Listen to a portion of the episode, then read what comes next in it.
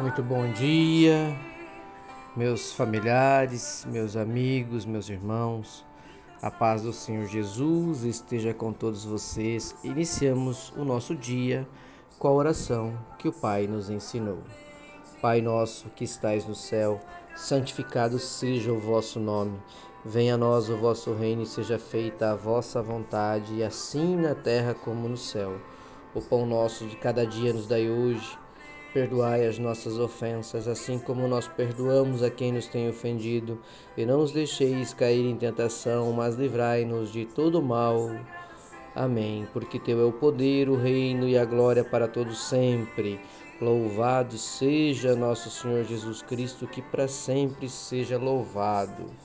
Meus irmãos, a reflexão da palavra de Deus hoje está em Mateus o Evangelho de Jesus em Mateus, no capítulo 7, e o versículos 13 e 14. E a palavra traz a seguinte reflexão: os dois caminhos. Os dois caminhos. Entrem pela porta estreita, porque a porta larga é o caminho fácil e te levam para o inferno e há muitas pessoas que andam por esse caminho. A porta estreita é o caminho difícil, mas ela te leva para a vida, e poucas são as pessoas que encontram este caminho. Olha só, meus irmãos, a palavra é, por si só traz já todo o contexto, né? Entrai pela porta estreita, ou seja, a larga, a porta larga é a porta espaçosa, é o caminho que conduz para a perdição, que são muitos, né?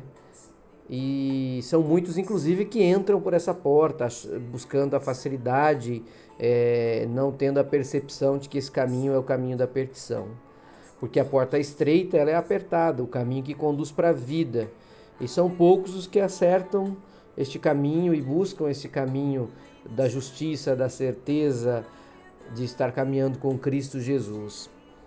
Então, em muitos momentos da nossa vida, meus irmãos, nós nos deparamos com inúmeras situações desagradáveis.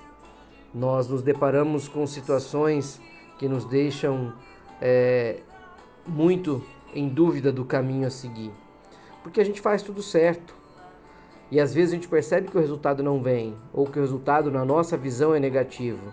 E aí a gente vê caminhos que, que têm uma facilidade enorme, a gente vê de repente outros irmãos seguindo caminhos e obtendo êxito com uma facilidade enorme. Mas principalmente quando nós seguimos com Deus, nós temos a certeza que o nosso caminho é o caminho certo. É um caminho cheio de desafios? É, com certeza. É um caminho cheio de provação? Com certeza. Precisa muito da nossa dedicação? Com certeza, meus irmãos mas é um caminho que a vitória é certa. O caminho que nos leva até Deus, ele é estreito, mas a vida é eterna. E a recompensa que o nosso Senhor Jesus Cristo dará para todos nós que seguimos este caminho, ela é imensurável. Nós não conseguimos medir de tão grandiosa que será. Então, Todas as vezes que nós nos deparamos com situações que nos deixam tristes e cabisbaixos, nós temos que levar o nosso pensamento a Deus e pedir que o Senhor, que é nosso Salvador, que o Senhor possa nos mostrar o caminho, o caminho estreito pelo qual nós devemos seguir, que Ele não nos deixe que peguemos os caminhos de facilidade, o caminho fácil, o caminho largo, pois esse caminho é o, é o caminho que o Senhor é, não quer que nós sigamos, é o caminho do mundo, do mundo mundano, do mundo que não tem volta é o caminho onde vivem as pessoas ímpias, as que não têm pudor. Então, que o Senhor nos livre deste caminho.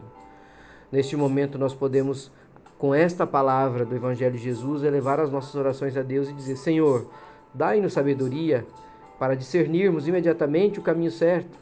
Dai-nos sabedorias para seguir as tuas orientações, para que nós possamos viver como verdadeiro servo de Deus. Dai-nos o teu caminho, o caminho da porta estreita, ó Deus Pai Todo-Poderoso. Neste momento eu oro com todo o meu coração, te agradecendo por tudo aquilo que me destes e me dá todos os dias, e pedindo que tu me fortaleça para enfrentar o caminho da porta estreita, mas para estar diante do altar a seu lado, ó Pai. Eu oro e te agradeço em nome do Senhor Jesus, pedindo mais uma vez a tua proteção, a tua bênção, a tua força e a tua glória divina, em nome de Jesus. Um ótimo dia, meus irmãos, um beijo, um abraço, e que o Senhor nos ilumine na escolha do caminho certo, porque é uma escolha que certamente irá nos fortalecer na nossa caminhada. Fiquem com Deus.